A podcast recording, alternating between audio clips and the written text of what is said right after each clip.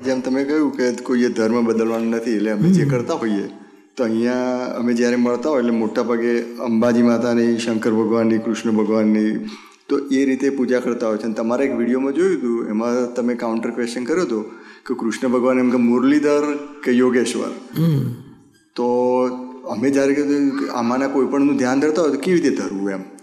એ ખરેખર કેવું છે કે જ્ઞાન લેશો ને તમને આત્માની દ્રષ્ટિ મળશે. આ કૃપાલભાઈ જુદા છે અને હું શુદ્ધ આત્મા છું. પછી કૃષ્ણ ભગવાન પણ તમને સમજાશે કહો આ બાળકૃષ્ણ રાધા કૃષ્ણ બંસરીવાળા કૃષ્ણ અને યોગેશ્વર કૃષ્ણ બધું રિલેટિવ સ્વરૂપ છે.